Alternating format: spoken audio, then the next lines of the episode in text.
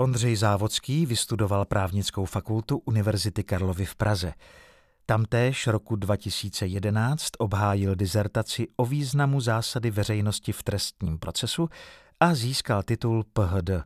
Po vysokoškolském studiu nastoupil v roce 2003 do organizace Zařízení služeb pro ministerstvo vnitra, kde nejdříve působil jako referent a od roku 2005 jako ředitel právního úseku. Ve své funkci opakovaně upozorňoval na různé podezřelé smlouvy, za což byl následně sesazen z funkce.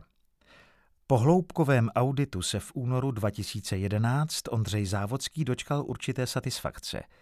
Bylo mu opět nabídnuto místo vedoucího právního oddělení v zařízení služeb a jeho nadřízený byl naopak propuštěn. Za upozornění na netransparentní zadávání zakázek na stávajícím pracovišti mu byla v roce 2011 udělena cena za odvahu nadačního fondu proti korupci. V letech 2014 až 2017 byl náměstkem ministra financí pro oblast majetku státu. Do jeho agendy spadal dohled nad loteriemi. Je autorem tří stěžejních legislativních reform, například z oblasti hazardu, díky níž byl redukován počet provozoven s hazardem na zlomek původního stavu.